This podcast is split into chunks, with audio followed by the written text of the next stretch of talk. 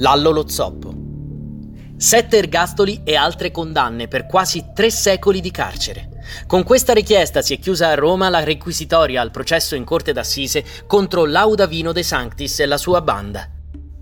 Sono tutti accusati di avere sequestrato e ucciso il re del caffè Giovanni Palombini, aggredito con sua moglie sotto casa sua in via Dionigi, l'industriale Valerio Ciocchetti e di avere colpito a morte la giovane Antonella Montefoschi nel tentativo di rapirla. Tra i capi di imputazione contro l'organizzazione figurano inoltre il sequestro della tredicenne Mirta Corsetti, figlia del proprietario di una nota catena di ristoranti, e l'eliminazione di due esponenti della banda che avevano tradito Laudavino. Per quest'ultimo, soprannominato Lallo lo zoppo da quando durante un'evasione dal carcere Regina Celi si era fratturato una gamba, il pubblico ministero ha chiesto l'ergastolo.